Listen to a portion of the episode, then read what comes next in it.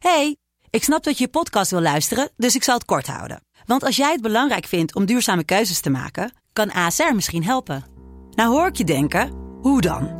Nou, bijvoorbeeld bij het duurzaam herstellen van schade. Of de premies die we beleggen volgens ons duurzaam beleggingsbeleid. Dat bepaalt waar we wel en juist niet in investeren. Wil je meer weten over welke duurzame keuzes ASR maakt? Ga dan naar asr.nl slash duurzame keuzes. ASR doet het. Zo, dan kan je nu lekker naar je podcast luisteren. Hey, ik snap dat je je podcast wil luisteren, dus ik zal het kort houden. Want als jij het belangrijk vindt om duurzame keuzes te maken, kan ASR misschien helpen. Nou hoor ik je denken, hoe dan? Nou, bijvoorbeeld bij het duurzaam herstellen van schade. Of de premies die we beleggen volgens ons duurzaam beleggingsbeleid. Dat bepaalt waar we wel en juist niet in investeren. Wil je meer weten over welke duurzame keuzes ASR maakt? Ga dan naar asr.nl slash duurzame keuzes. ASR doet het. Zo, dan kan je nu lekker naar je podcast luisteren.